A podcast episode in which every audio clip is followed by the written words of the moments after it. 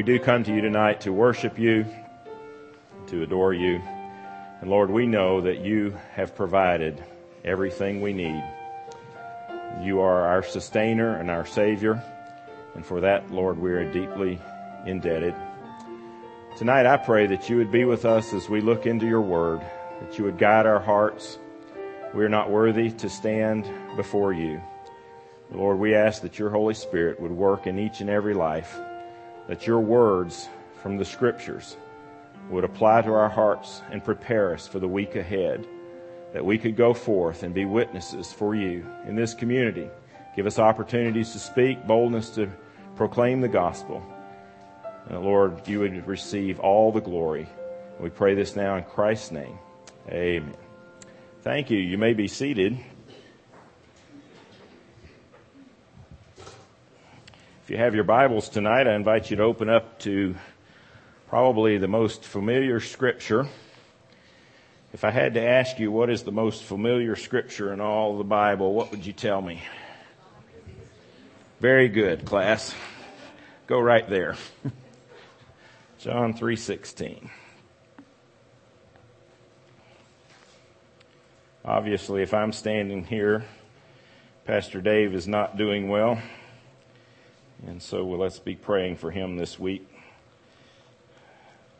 He uh, obviously is feeling rough tonight. So let's pray for him that uh, he'll be back to strength soon and be able to be back here because I know there's probably no place he'd rather be than standing right here. I've heard this verse described as the 25 greatest words in the English language. So think about all of the great speeches, plays. I mean, if you think about the English language and you've studied English very much, you probably have studied Shakespeare somewhere along the way, and you could begin to think about some of the phrases and some of the uh, acts, if you will, from the from the Shakespearean plays, and you might remember some pieces of that from some tortured point in your academic past. You know, um, but of all the English language, we come to this verse, which is a tremendous verse. And as we've talked about it uh, tonight, uh, it's it's we all know it, right? It's one of the first verses you learn uh, as a child uh, in Sunday school or vacation Bible school or wherever that opportunity presents itself. The Bible says, "For God so loved the world."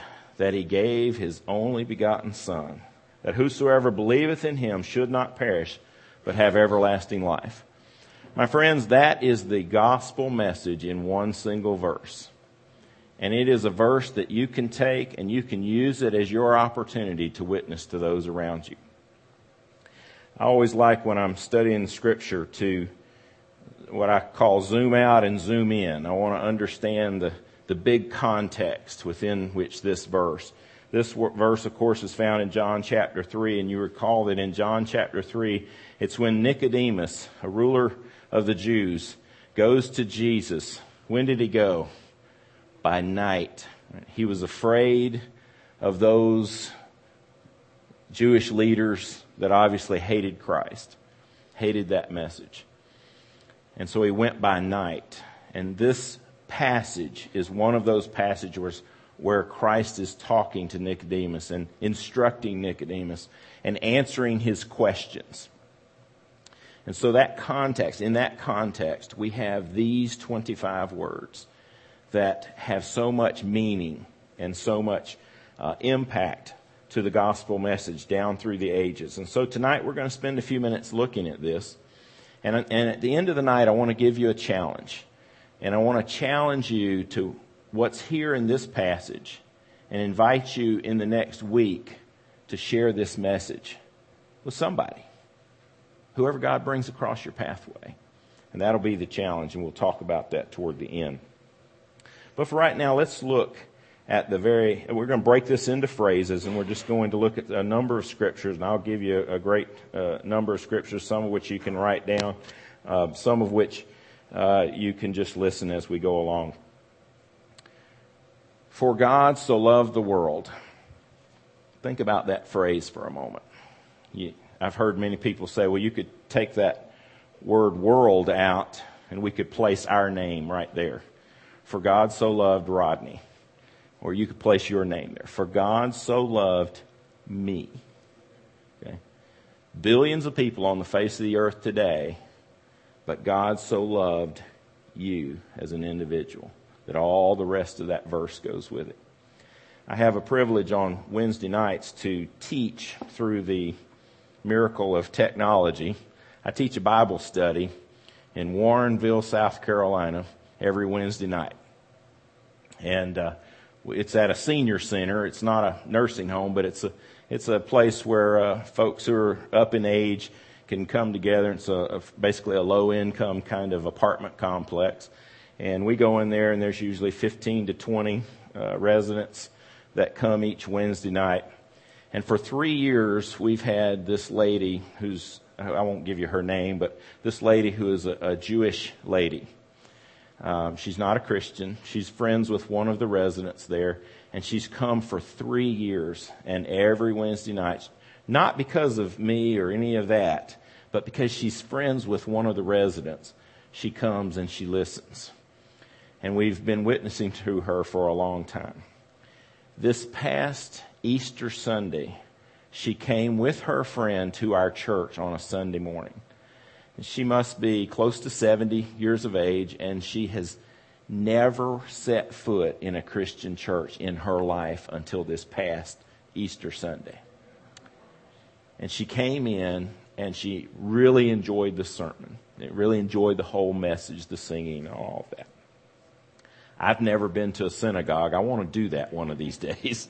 But I've never been to a synagogue, and I thought, I don't have any idea what the difference between her worship service and ours might be.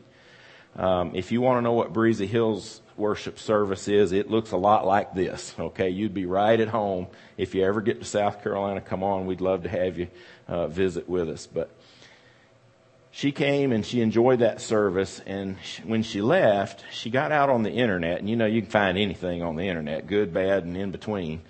Um, but her question that she went onto the internet with was, "Does Jesus love non-Christians?" That a good question to be asking. Does Jesus love non-Christians? And of course, when Tina saw this and and she was able to uh, talk with her more this past Wednesday night. Uh, she was answering that question, and it comes right to this verse. For God so loved the world. Does Jesus love non Christians? Yes, he does. By the way, what do you call Jewish people after they accept Christ? Christians, right? And, and so it, he loves non Christians. He loves Christians. He loves the whole world. We can all put our name right in that particular phrase. Let's think about the world for just a moment, this phrase. When you think about God loving the world, I can't get very far beyond Genesis chapter 1, and you recall the, the uh, creation story. At the end of every day, God had a phrase. Do you remember what that phrase was? And God looked, and it was good. It was good, right? Every day until he got to the end. And then he said it was very good, right? His whole creation. God loves his creation. You see it throughout the scriptures over and over and over again that God references back to his creation. And he loves that creation. He loves this world. He populated it with people. And he loves each and every one. And so when we are talking to our friends and neighbors, most of the people we pass, elbow to elbow in the grocery store, at the gas station, wherever your life takes you, they're looking for someone to care about them, someone to love them. And folks, we should be those, that someone because we represent Christ and he certainly loves them and God loves the world because it's very good. James 1 7 says, every good and perfect gift comes from above. Okay? Every good and perfect gift. The world right now is chasing after. When we look at American culture today and we see where it's going, and it's called post Christian culture in America. Isn't that a shame? that we've reached the place that we call it a post Christian. It's an after Christian influence. Our influence as Christians has become so weak in our American culture that the culture has left it behind. And we've just seen this eroding so much, even in the last five to ten years. Every good gift comes from above. The world is looking for gifts. That's what the whole lottery system's about, right? You're looking for something. But the free gift, the best gift, is right here found in Jesus Christ. I have this conversation from time to time with non believers who are, in particular in the millennial generation, the younger folks, and they are struggling to understand how bad things happen to good people. It's a constant theme. And as a Christian today, you better have a good answer for that because it's going to come up quite frequently in your conversations. Why do bad things happen to good people? And they'll give you their particular family story or whatever. Deuteronomy 10:13 says, "For thy good." It's talking about the commandments there. Those Old Testament commandments that so much of the world says, "Oh, that's that's that's the Old Testament. It's it's ugly. It's sacrifice and it's blood and it's uh, it's all." But yet in Deuteronomy 10, uh, 13, God says, "For thy good." Those commandments were given to the children of Israel for their good, and law and order is for us even today good. It, it, has a benefit. God loves us. For God so loved the world. That's the first phrase. Second phrase is, is He gave His only begotten Son. It was interesting in the message this morning. Remember we were talking about love, and the first time you come across that word love is when Abraham and Isaac are at that moment of Isaac being the sacrifice. And God tells to Abram, it's the son that you love. Okay? For God so loved the world. Our pastor in South Carolina is a young man, just about 30 years old, and they've had their first baby who's about 11 months old. For our Easter service, with our Jewish friend in attendance, he brings his 11 month old daughter and he says, I cannot imagine sacrificing my child for any of you. But that's what God did with his son. He sacrificed his son. He gave the most precious gift in all of history was his son. Now, that little child that my pastor was holding, sinner, okay, a sinner needs, needs salvation, right? But you all who are parents, you know that love. You, it's, it's the most inexplicable thing. I'll tell you a quick little story. I was worried to death when our second child was coming because I couldn't figure how in the world am I going to love the second one as much as I love the first one. It just, it, and then when they arrive, it's not a problem. It just, it, it's not like there's just a certain amount of love in your heart. It just sort of multiplies. We had four and every time it, you know, just it, it's, it's an amazing thing to see God's love shed in someone's heart and, and how He provides that for us. He loved Christ and He gave us the most precious gift. We talked about uh, the, the passage where Abraham offered up Isaac. That's found in Hebrews chapter 11 in that hall of fame of faith. Uh, Abraham is in there on several different cases, but in this particular case, where he was willing to offer up Isaac. It's an example for us to follow, and it gives us a sense of God's love for us that he would give Christ uh, as his gift to us. 1 Peter 2 6 says that Christ is the chief cornerstone, elect and precious. So that's our Jesus. And he is that precious sacrifice that God gave. The third phrase says, whosoever will. And, and I, I just love that phrase, whosoever believeth in him. Okay, so whosoever, I love that word because that includes me. Whosoever will may come. And it's a promise that God has given us. Revelation 22 verse 17 says, Whosoever taketh of the water of life freely. It's a free gift. It's an amazing thing when someone would, would hear the gospel of Christ and reject it and walk away from it. It's a free gift. You'd have to be out of your mind to do that. And some people are. Some people are just blinded by tradition, they're blinded by their religion, blinded by many things.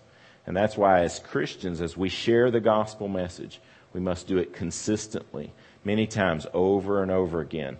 I can tell you that dear lady who has come to our Bible study, so faithful. It's every week. It's 50 times a year. 150 times, maybe, in three years.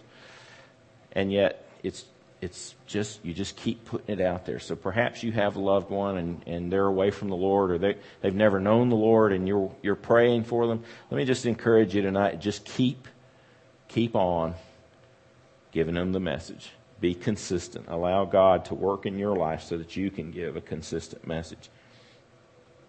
Romans 4 5 has a very important uh, phrase in it that we need to consider because I can tell you most of the people you're going to run into are religious people. They have some level of religion in their life.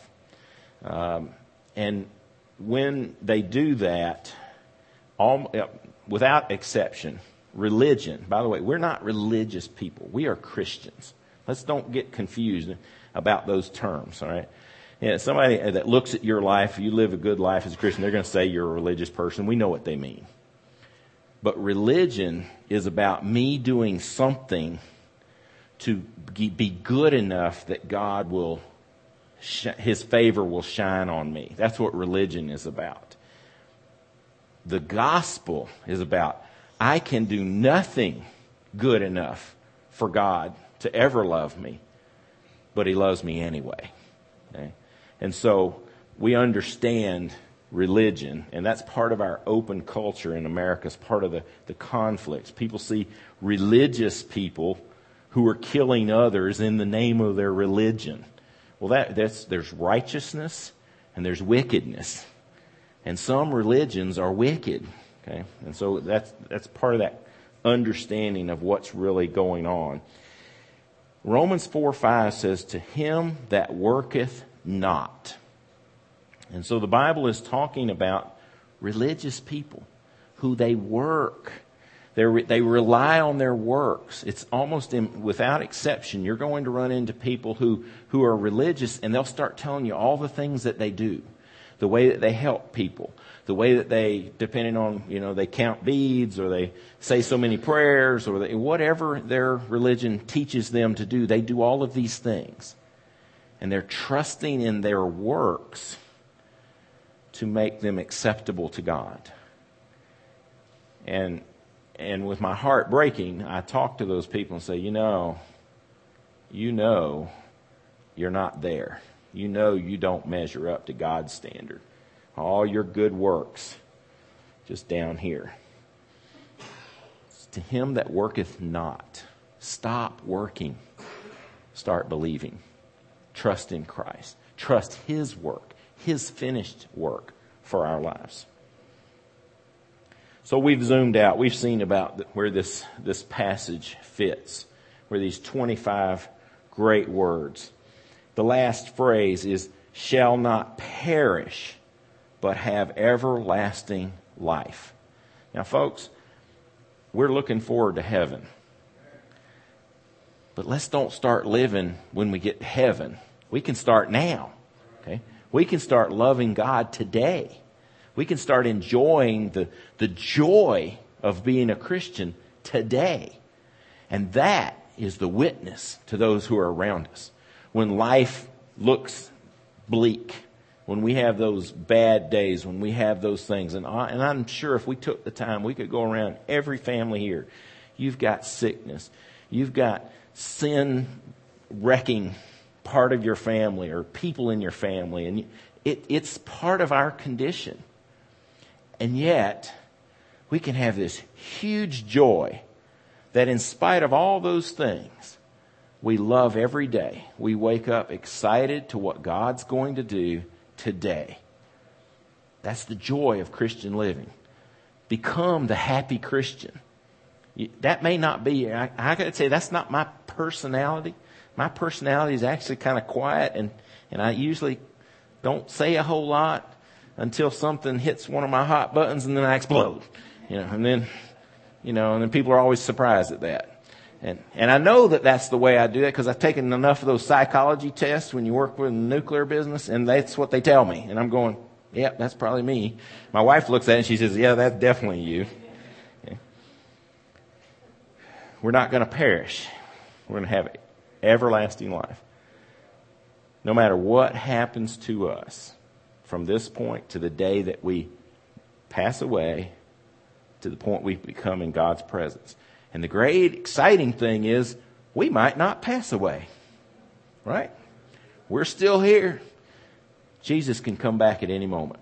Have you ever thought about what that moment is going to be like? You can read about it in scripture. I'll tell you, uh, I used to be early in my career. I was in broadcast engineering. I was working at a radio station one night. It was about 10 minutes till midnight and I was the announcer and I had the headphones on and and I was getting ready to, I think I was actually talking about something. I don't remember what, but at that moment, our transmitter, which was about three or four hundred yards out the, the backside of the building, uh, blew the last stage tube. It blew up. And of course, it knocked the transmitter off the air. And when it did, it had such an effect on the station that there was a, there was a flash of, of darkness and, and light and everything got quiet. And so when you're talking on the radio, they feed back to your ear and, and you, you get used to that sound of your voice going. And, and this, so there was this flash and then now I'm talking, but I can't hear myself in the, in my ear anymore. It's just me talking. So a very distinct difference. And I've always thought from that moment, I said, you know, that's what the, that's what it's going to be like when Jesus comes. It's going to be a flash, it's going to be a bang, and it's, you know, and there, and, and it's going to be different. And so the long story of that short story was we, we had to work all night to get the transmitter back on the air, but that was, that was another thing. But that was, that has always been my moment of, okay, it's going to be a flash. It's going to be, the Bible says, when we don't expect it. Okay? You're just going to be doing ordinary life. And I wonder, what if it were tonight? Are you ready? Would you be happy? Would you be the one who says, Oh Lord, it's so good to see you? Or you go, Oh Lord, if I just had another week, if I just had another time to tell somebody, if I, Lord, I, you know, I've been away from you, but I, I wish I was closer to you because now you're back. What would, where would you be? And I ask that question and I, and I come to the, to the challenge for tonight. Folks, as Christians, as believers, on Sunday mornings, I, again, through the modern technology, I, I attend my Sunday school class in South Carolina. And uh, one of the ladies in that class was saying today, I, I just wonder what it's like to hear God's voice. That's a good thing to wonder. And I told her, You're going to get the opportunity. Have you ever thought about it? We're going to hear God's voice with our ears someday. Okay? That's going to happen all that we have, the joy that we have before us of being a Christian, it's the most valuable thing in the world. Wherever they keep, whether it's Fort Knox or uh, Denver Mint or wherever they keep all the gold, all the treasures of this nation and the nations around the world, if we had access to that, if we had won the lottery, by the way, I have as much opportunity to find the winning ticket as I do to buy it. So, you know, I never buy one. Okay. That's gambling. We wouldn't do that. But if you, you know, that hundred million dollars or five hundred million dollars suddenly came into your, your, uh, your hands, what would you do with it? Who would you take care of? Well, let me ask you, forget that. That's wood, hay, and stubble. What you have is eternal life and the joy of living for Christ day in and day out. Would you share that? Would you share that with somebody today? Because, folks, everybody you know, everybody you meet, we all have the same destiny. someday we'll stand before God in judgment. And we can either stand before Him as a sinner, or we can stand before Him under the covered blood of Jesus Christ as a saint. It's everybody's opportunity. You have the most wonderful gift in your hands 25 of the world's greatest words in the English language. I want to challenge you tonight.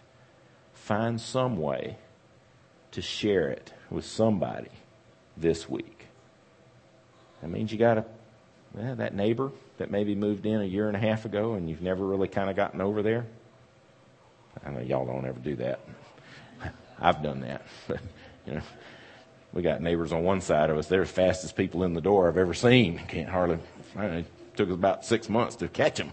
So, uh, we have a great gift.